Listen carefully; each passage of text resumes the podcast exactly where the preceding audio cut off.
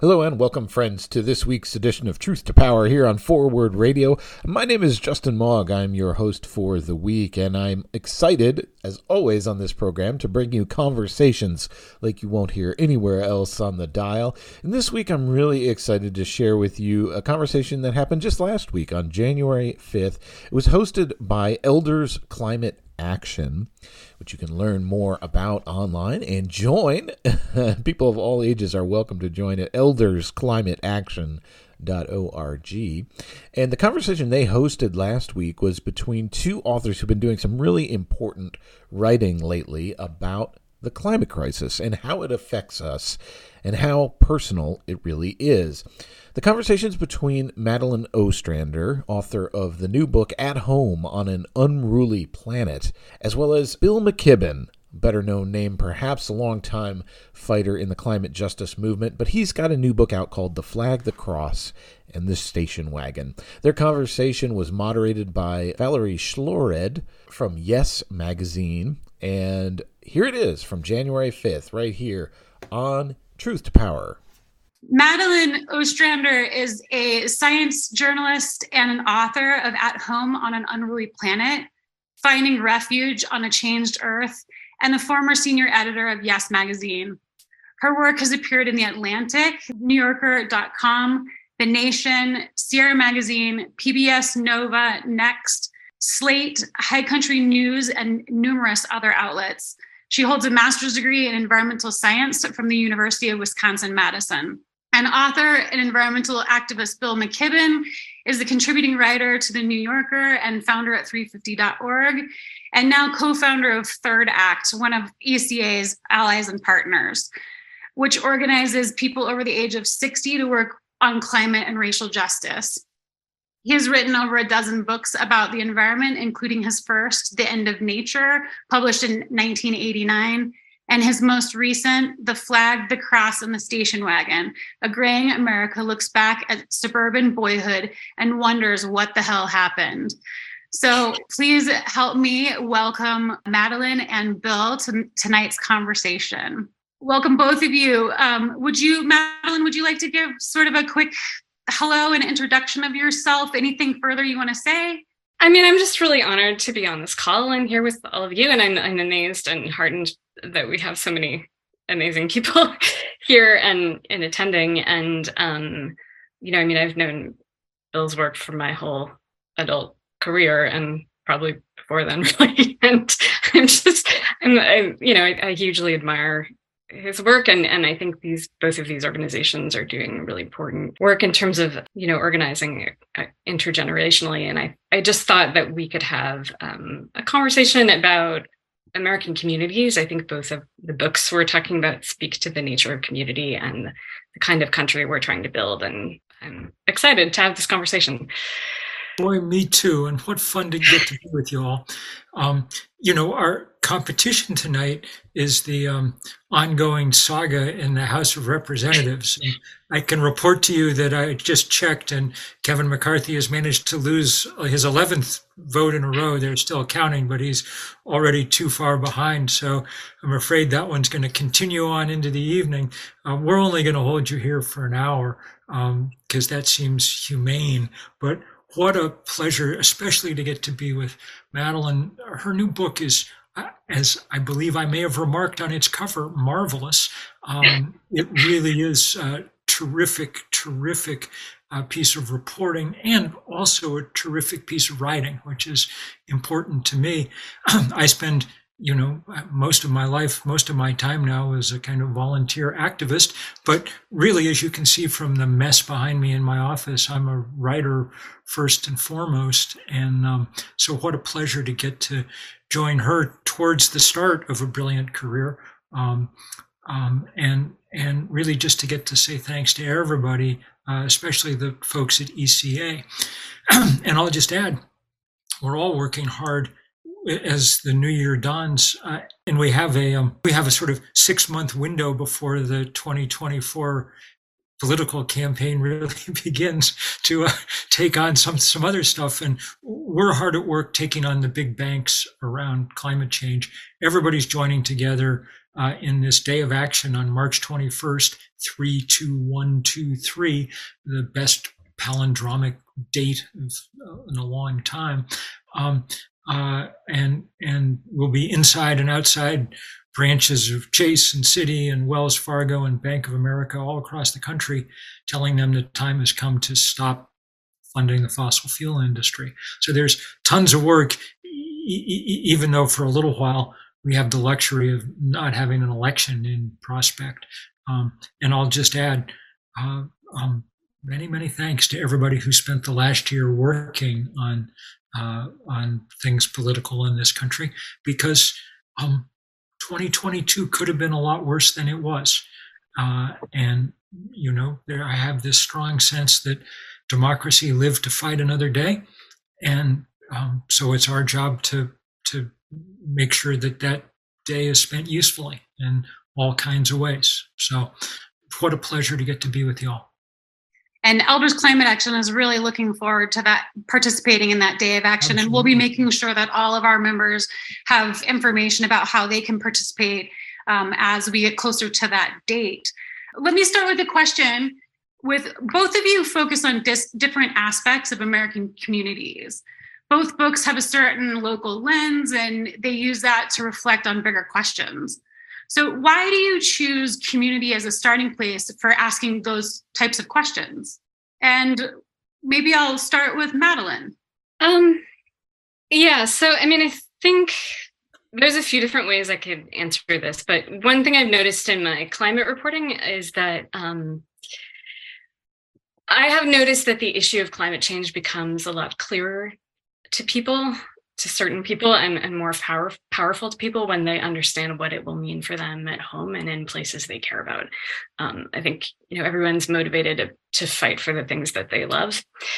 Um, and also, a lot of my reporting has focused on environmental justice and um, I think the lessons of the environmental justice and climate justice movements are that you can't really successfully deal with any environmental crisis like a major pollution problem or where fossil fuel facility sits or you know who has access to things like heat pumps or solar panels without considering how the most vulnerable people are affected including people of color and low income households and older people.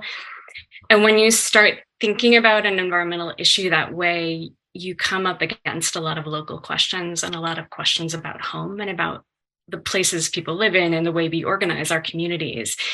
And um, I think that that's a really important way to talk about the climate crisis. Um, Jonathan Foley, uh, climate scientist, is always talking about how we need to make climate change a kitchen table issue. People need to be able to understand how it's very relevant to their own lives. So I, I wanted to tell stories from different communities that were confronting disparate, different aspects of the climate crisis so people could imagine or understand how it's it's affecting them in, in their own homes and begin to think about how we respond and how we cope. That's i think that that's just right. And i'll say that um, i'll just try to add the kind of um, historical perspective here because in some ways my most recent book is about and what a lot of my work and thinking about has been over the last some years is this idea that America took a very wrong turn when it um, stopped focusing on communities and started focusing on individuals.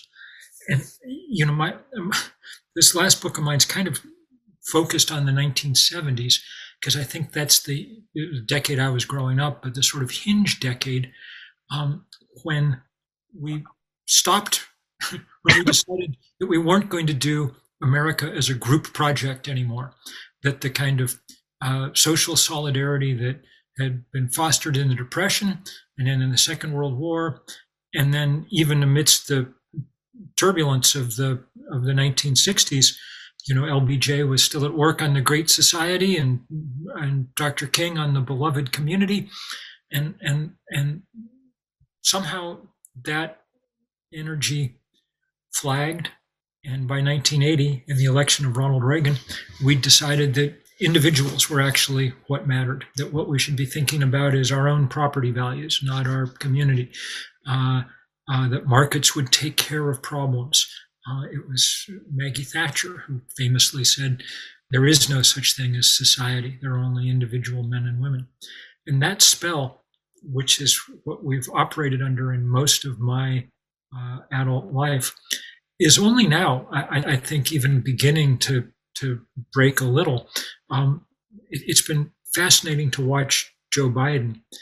Uh, Joe Biden and, and, Bernie Sanders, who I think are sort of uh, the it's Biden enacting much of Sanders' vision of the world is what our sort of current presidency is, and and together they're taking us back not to Obama and not to Clinton, but back towards LBJ. Uh, the Inflation Reduction Act, and its you know especially in its earlier form, the Build Back Better bill, were the first real attempts to use what we might call big government to try and make the lives of people better uh, us working together on behalf of the whole. And so that's been powerful and, and interesting to watch. And I, I think that where that debate comes out, whether we decide uh, we're um, um, mostly just going to operate in the world as if we were individuals, or whether we're going to think about it in um, more community minded terms, probably does more than even any of the questions about technology to determine whether or not we make it safely through the very difficult decades ahead. Thank you both for those thoughtful responses. Um, how about how about let's switch a little bit to racial justice and and its connection in the fight against climate change. Madeline, would you would you mind talking a little bit about racial justice and how it relates to your work in your recent book? Yeah, I, I, can I can jump in with that. Um, uh, there's a, a couple. I mean, I, so the book, the way that my book is organized, is around four different communities, and I tell these four stories that have this narrative arc in which, in the first part of the book, people confront some particular kind of crisis, some threat that is related to the the climate crisis. And in the second part of the book, people in that community come together and are organizing to look for solutions or ways to ways to confront it. One of the community, three of the communities that I, I write about are, are dealing primarily with yeah, the direct impacts of climate change. For instance, there's a community in Alaska where the, they're dealing with really catastrophic erosion because of permafrost thaw and degradation, and they're having to relocate. Um, but and that is also an environmental justice story, but um, and a racial justice story because that's a, an Alaska Native community. But the one I, I kind of wanted to zero in on right now is is the story of Richmond, which is a community that's dealing foremost with the presence of this massive Chevron refinery that's 120 years old and really has been there as long as the city has been there. And in the book, I try to follow not just the story of the community and the story of there's a, a a particular individual. Her name is Doria Robinson. She's an extraordinary person, and I, I follow her story through the book. How she, eh, you know, is eh, is part of a historic Black community that has faced tremendous housing discrimination. They've faced tremendous environmental racism, and over time, it's you know it's been the power of that community coming together and and trying to reimagine and say we want something else here that's enabled that community to organize and find its voice as activists and confront that corporation and begin to imagine that Chevron might not be there one day, that the community has some agency over what happens with that corporation.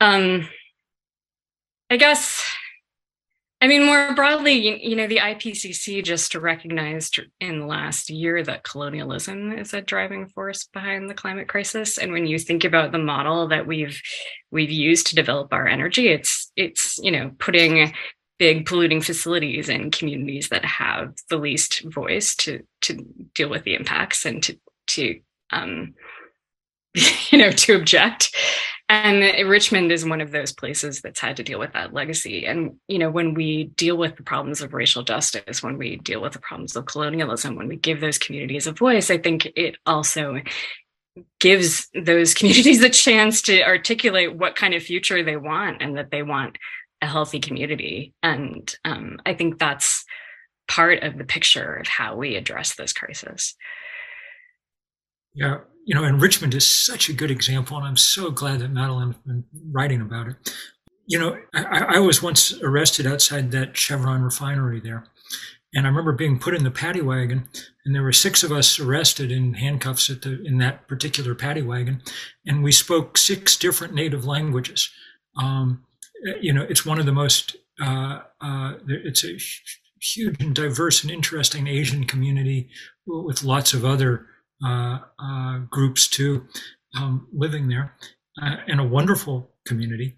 And it's just completely overshadowed by this hulking refinery, which you know has a has everybody on like text message speed dial so when they emit dangerous stuff they can tell people to go close their windows. I mean it's grim and nobody would put up with it in a uh, you know upper class uh, white community in america. It wouldn't exist. Um, um, it wouldn't be allowed um, that's true in this country and it's true across this planet. Everybody knows that the iron law of climate change is those who did the least to cause it get hurt first and hardest. You know, um, Pakistan still underwater after last fall's flooding. Pakistan's put way less than 1% of all the carbon into the atmosphere. The 4% of us who live in this country have put about 25% of the carbon up there. And those of us, you know, people who have money are uh, uh, uh, uh are far more responsible for what's happening. Um, we've discovered in the course of this past year the kind of remarkable numbers around it.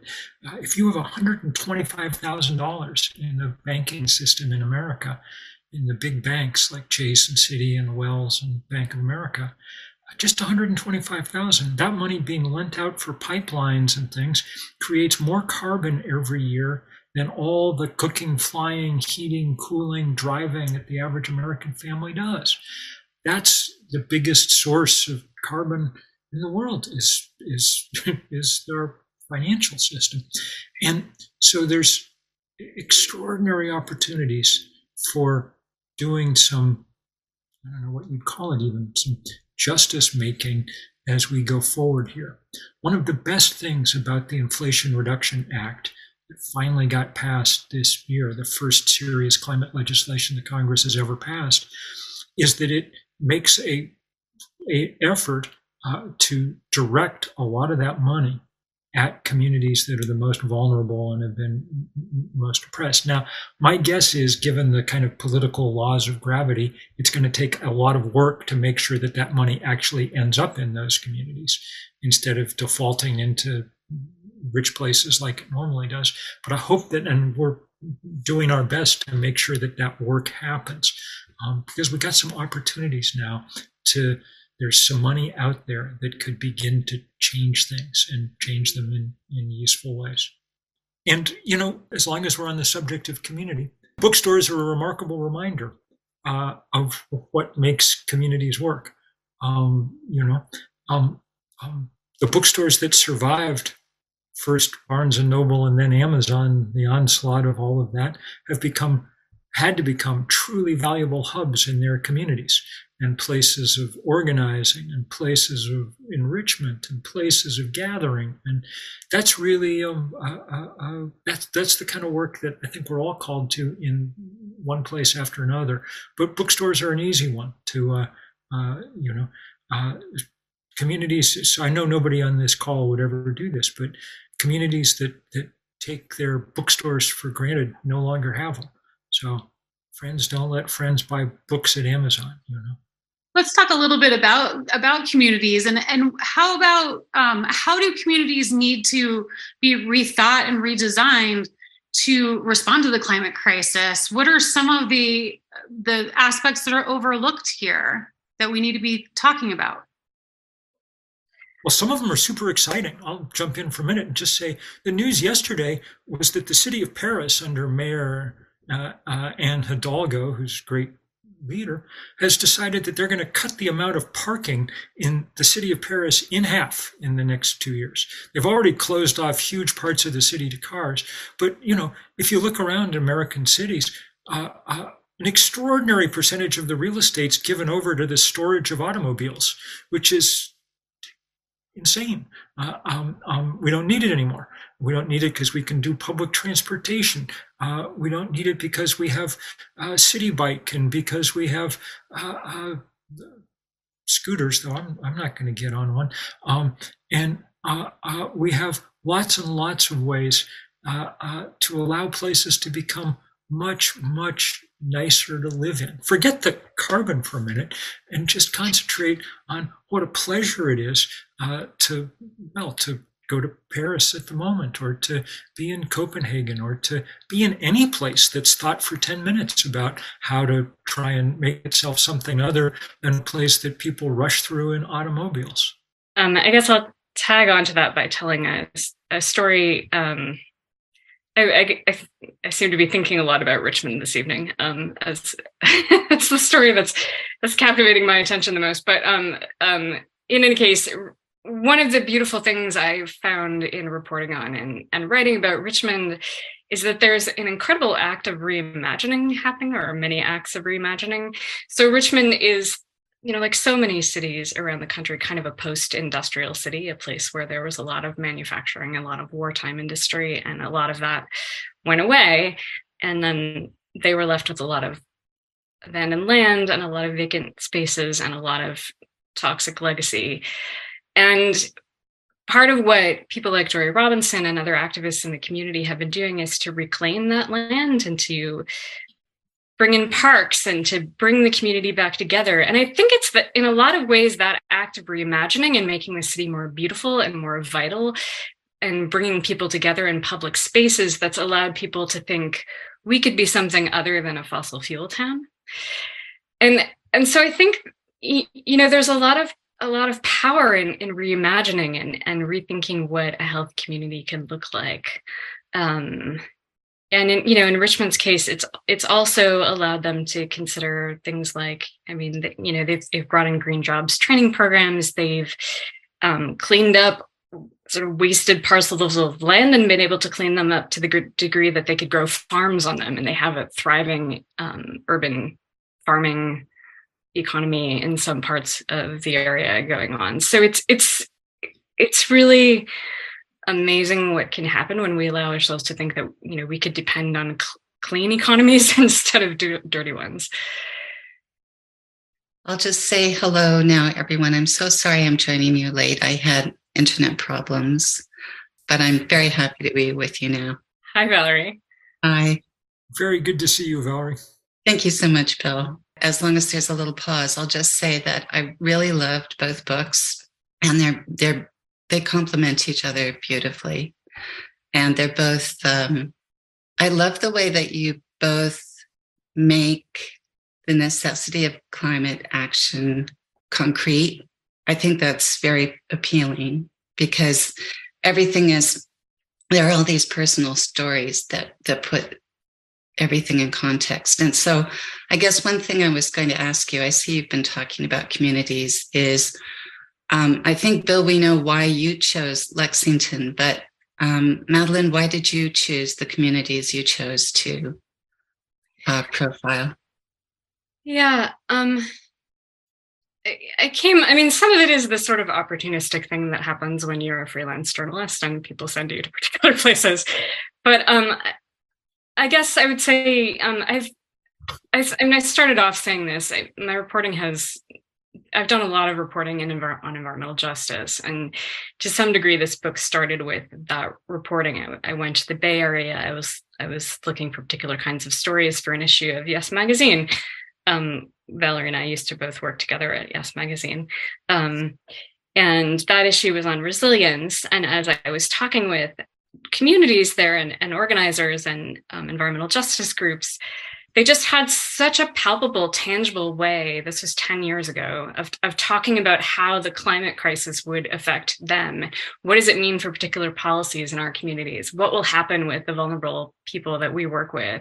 What will this look like? How will it have, play out in our neighborhoods? How can we make ourselves ready? And they were asking these very concrete questions. And it felt very refreshing to me because I felt like it was always a challenge as a journalist to write about the climate crisis in a way that made it tangible for people and and made it a sort of bread and butter kitchen table issue. Um, so I chose Richmond because I, I was just fascinated by the way that they confronted the climate crisis and the way that they were reimagining what was possible and the kinds of political organizing that were happening in this tiny little community that's struggled economically for so long.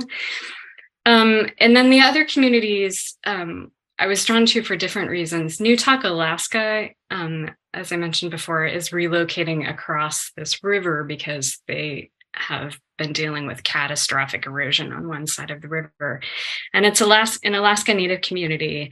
And the community has, you know, I mean, they've struggled and had stress the way that normal people would if they were organizing a huge project like this. And yet they've also been able to come together really beautifully and try to, you know, get the entire community to the other side and continue to to live in that region and and rethink how they design and build that community. They've um, they've worked with um, an organization that's built these incredible hyper efficient houses that they have on on this new site that they're going to live in, and they're a model for for communities across the country that have to relocate. Um, and then the other two, um, St. Augustine, Florida, um, is a community that's one of the most historic places in the United States. And so when I was thinking about home and how do we confront the climate crisis at home, just the the kinds of stories and meanings and histories that we associate with home, I felt like one could explore there. And the fourth one, um, Okanogan County is is close to my home. I live in Seattle, and it's just over the mountains. And their story is kind of intertwined with my own story at home, um, in the sense that their smoke actually drifts into Seattle and clogs our skies when they have wildfires. But there's also just some really impressive leaders there who've um, done a lot of work on disaster recovery and how communities recover from wildfires, and also how we restore forests in order to be better ready for wildfires. So those were the four, and then they all follow this narrative arc of like facing a, a big new risk and then trying to cope with or find solutions in ways that I I found really eye opening and inspiring. And there's an interesting connection um, between St. Augustine, Florida, and Richmond, California, isn't there? Yeah, yeah. So um, they were both they were both connected with Standard Oil. Chevron was Standard Oil before it was Chevron, and um, St. Augustine was built by Henry Flagler, who was the co-founder of Standard Oil. Um, so one of the oil moguls who sort of um, I mean, Henry Flagler is considered in a lot of ways the, the father of modern Florida um, in the sense that he used his money to build railroads and all of this real estate development. And I contrast the two because St. Augustine is a community of such privilege and what, and I mean, you know, not altogether like any community there's diversity there in terms of privilege and income but st augustine is sort of like the dream of of what can be realized with all that wealth and richmond has had to live with all of the negative difficult ugly consequences of how we've built how we've built our fossil fuel infrastructure how we've built our country and our communities. Absolutely and there's a lot of um, there's actually narrative drama in the Richmond, California story because, uh, well, I'll give a little of what's almost a plot away in that as Doria Robinson and her urban tilth um, colleagues make progress, every time they make progress, it seems like there's uh, a refinery fire. Yeah. It's almost like they can't, can't catch a break. Uh, but they did true, but also the particularly the 2012 refinery fire, which was the largest one to date, um, was very galvanizing. People had built beautiful things in that community, and so when there was a fire that they felt that de- um, endangered all of that, they were angry. They were really enraged, and I think that moral outrage, especially on a shared community level, is an important emotion. I mean, I think I think Bill can probably reflect on this as well. I mean, there's a lot of moral outrage that drives the the climate movement, that drives the kind of, and I think that's important. I think that's actually a healthy way to channel anger.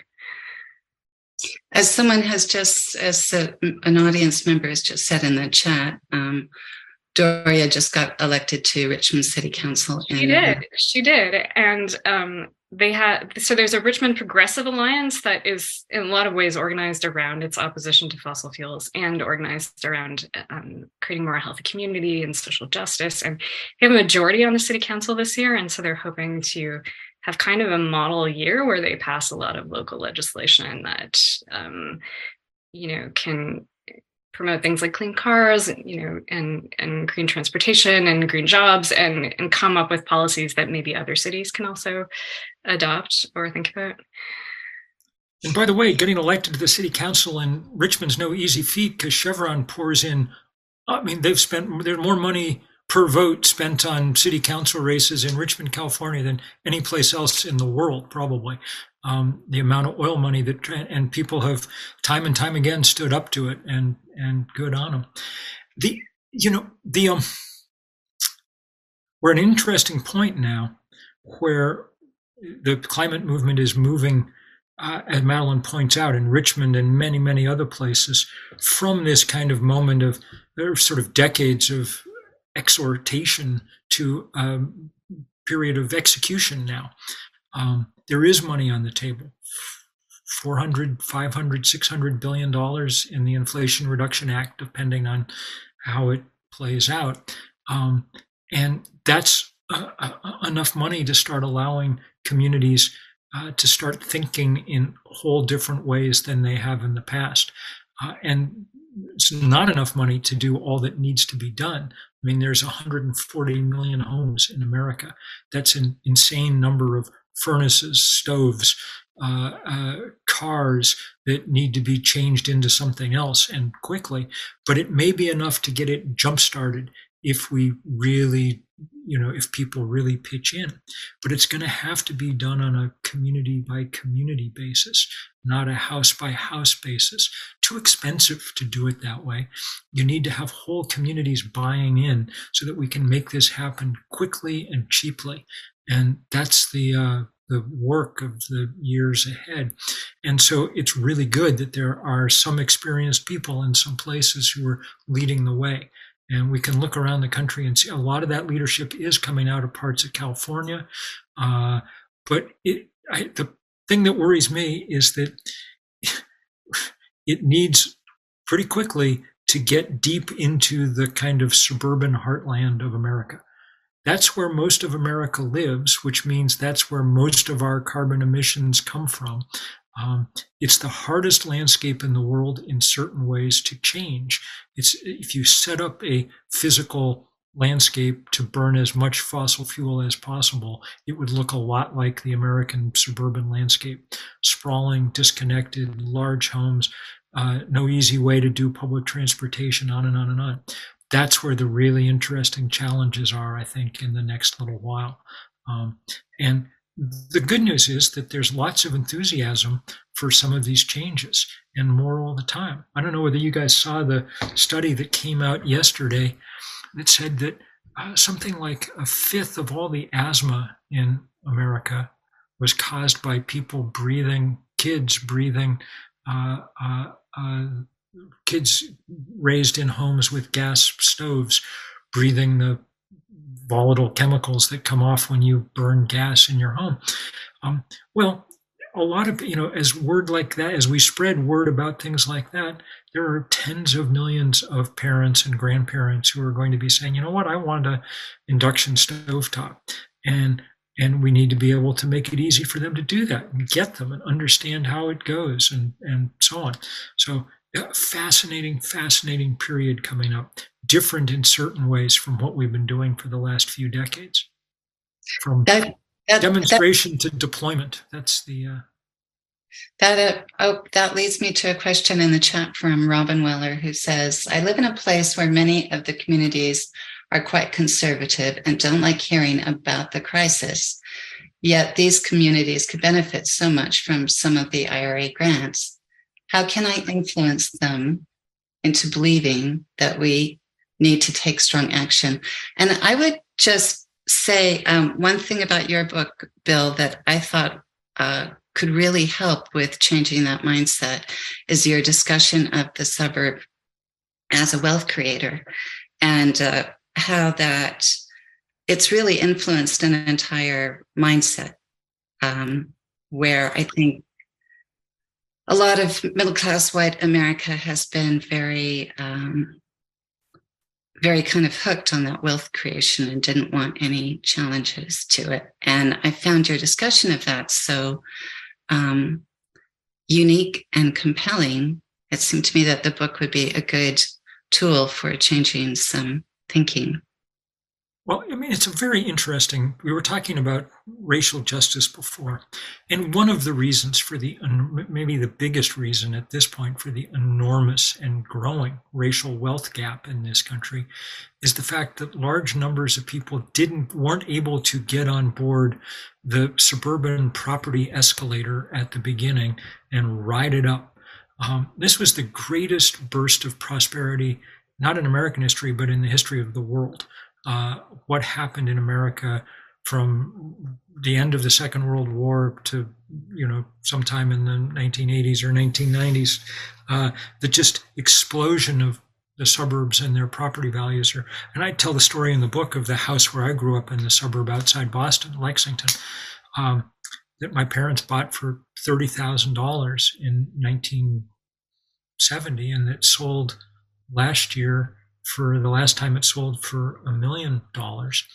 Um, so it, in real terms, from about two hundred thousand dollars to about a million dollars in our money. Um, that eight hundred thousand dollar gain was just being in the right place at the right time, and lots of people had no way to be in the right place at the right time in 1970, and so they missed out. Um, we owe huge debt we owe huge other debts. I mean, these same suburbs put more carbon into the atmosphere than any other thing in the world. The only thing that comes close, but not that close, was the industrialization of China. And and so those debts are enormous. The good news is that we have the money to pay them. Uh, we remain, especially in the kind of affluent suburbs of America, an extraordinarily wealthy place. And so part of our job is, to, I think, to think very much in those terms. On the other hand, that you know is a hard political case to make. Uh, reparations are, by their nature, going to be a hard sell. So while we're doing it, we also have at the moment the extraordinary possibility of uh, the kind of excitement that comes with the um, um, technologies that are around us that are really interesting. I mean, the cheapest way to generate power on planet Earth now is to point a sheet of glass at the sun. And people get that. Uh, solar energy is incredibly popular with Republicans, independents, and Democrats. And they may be for different reasons.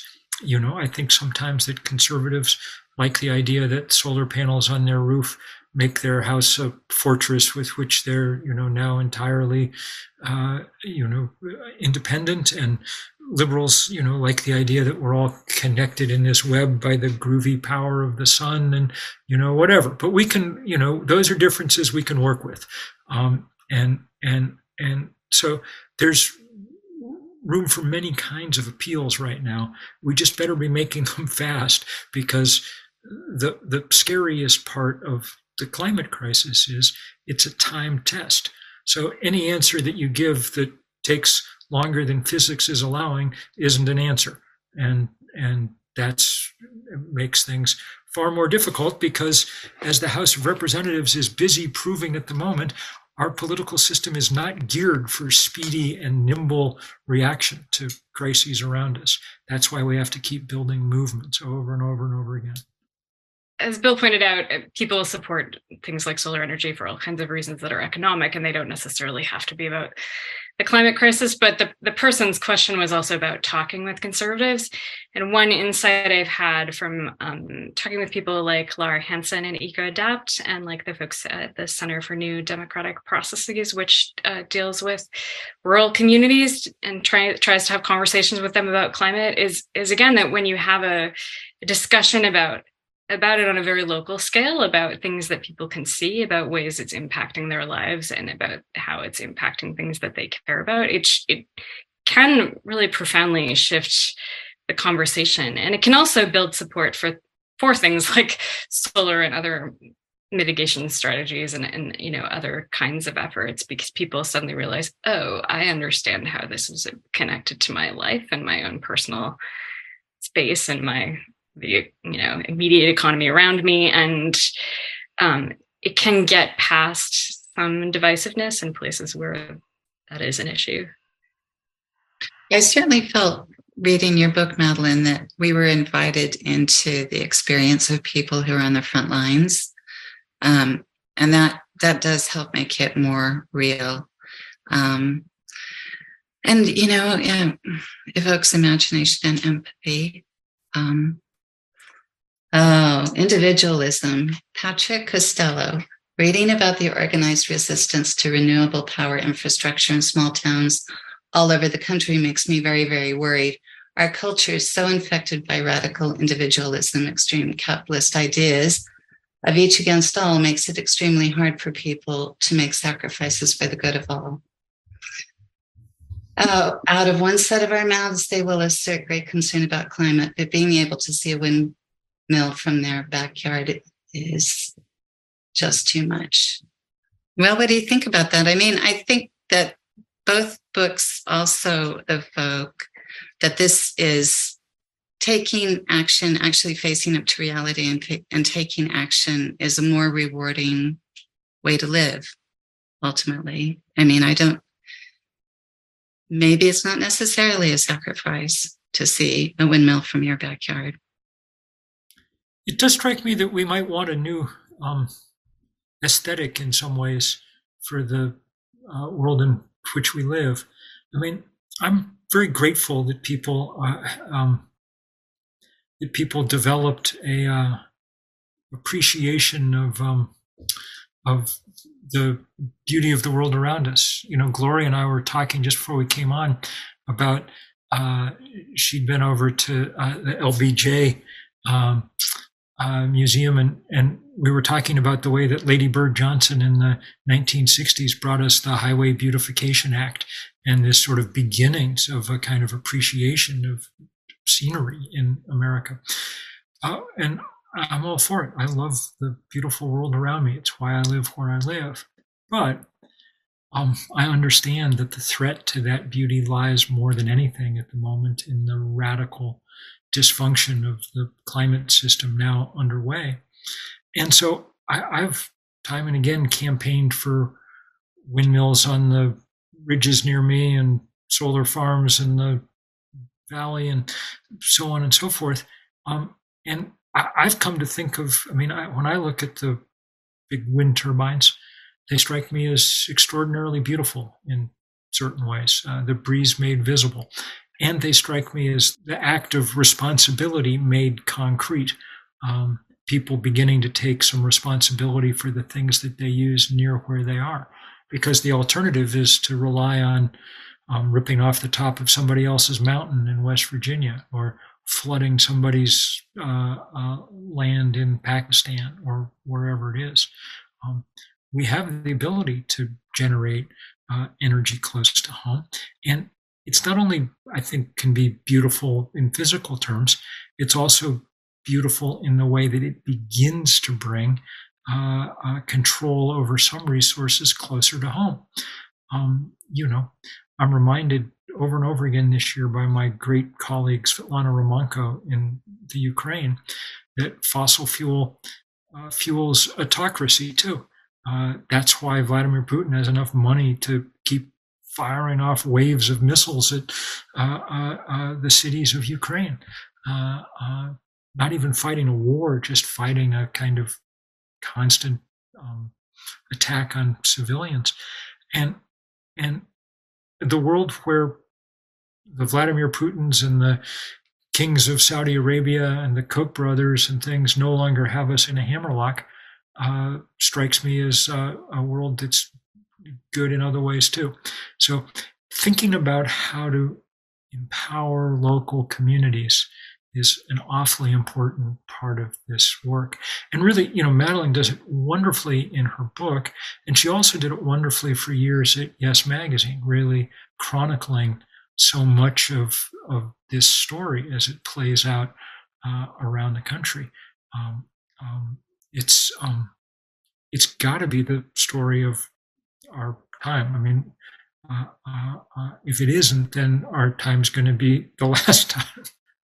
Uh. Thanks for that, Bill. I think I think people often use the phrase rugged individualism, and I started to think of it as toxic individualism. Um, it's it's really kind of a almost like a pollution in our our public discourse and it's also a, a, strange kind of mythology because I, I think it comes from people sort of having some kind of amnesia or or some complete lack of awareness of all of the systems and infrastructure that connect us and, and you know this this myth that they're not depending on those things. I do think that some of the ways that climate change is impacting us now is is laying those bare. Um you know when when you uh go through something like a wildfire or a hurricane, it becomes abundantly clear how much people are dependent on each other, how much they're dependent on systems of emergency response. Um, there's a ton of research about how much more resilient people are when they, in the face of that kind of crisis, and in general, when they know their neighbors. And so, just the simple act of talking to people down the street and you know getting to know people around us is is a kind of act of resilience. And I guess I I mean, I don't know exactly how we combat toxic individualism, but I, I hope that there's ways we can tell stories about how people are connected to each other and how they're responding to crisis. People want one more book to read to, to cheer them up and make them think exactly along the lines that Madeline was just describing. Um, uh, Rebecca Solnit's Paradise Built in Hell uh, is a tremendous account of how people in the face of natural disasters naturally tend towards community and solidarity, not towards looting and individualism. And Rebecca, you know, who's maybe the great essayist at work in the language today, um, is she's with all of us. She's a uh, you know uh, uh one of the advisors at Third Act. So lots and lots of us old people now really consciously moving into action as old people, trying to figure out how to back up the youth that are doing what needs doing, um, and having a lot of fun doing it. Uh, uh, this stuff is spreading fast and powerfully, and it's really exciting, I think, for all of us to get to be a part of it. Um, um, um it, it could be powerfully decisive. Uh, um, one of the most interesting things that happened in the last election was, especially in key races, older voters didn't vote the way that they were anticipated to. And um, and if we can keep that kind of thing happening, we have some chance of working our way out of the mess that we've wandered into. So um, everybody keep the you know uh, we need some non-fossil fuel metaphors here. Uh, not keep shoveling coal, uh, keep um, you know not push the pedal to the metal. Um, um, but we do need to keep working really hard together because things are starting to build in beautiful, beautiful ways. I have a question for Madeline. What are you working on now? That's a good question. um, I'm sort of trying to figure out what comes next. I mean, I think I would I would like to keep telling more of these kinds of stories about what things things that are happening, organizing that's happening at the community level in response to the climate crisis. Um, there are a few other projects that I'm I've been looking into. Um, I think Richmond has been also asking some really interesting questions that I I have been thinking looking into in other communities, like you know Philadelphia has gone through um, so uh, Richmond has been asking questions about what will it mean when the Chevron refinery finally retires. Um, and there's other organizations like uh, Sightline Institute that have been asking those kinds of questions. Um, and there's you know there's other i think we have a lot of questions to ask about what do we do with all this huge old fossil fuel infrastructure and and how do we um, not catastrophically shut it down but shut it down in a deliberate um, way that makes it possible for communities to clean up and recover. Here's one from fantastic, by the way. Get to work. Here's a comment from Michael Allen. Bar Harbor, Maine is a great example of a community bringing young and old together to get the town council to declare a climate emergency create a climate task force and adopt a climate action plan. My small coastal town of Florence, Oregon can learn a lot from the example of Bar Harbor. How can we get the stories of successful community climate actions to towns like Florence? I think Michael already knows. You're you're publicizing it, Michael. The one of the good things that's going on right now is this explosion in good reporting about the climate crisis and all its many facets. And I feel this particularly strongly because I was around for decades when it wasn't true. I mean, for far too long, for 10 or 15 years, there was a uh, 70% chance that if there was a big story in some American magazine about the climate crisis, it was written by me. And that was a stupid I mean, it was not healthy in any way, including for me.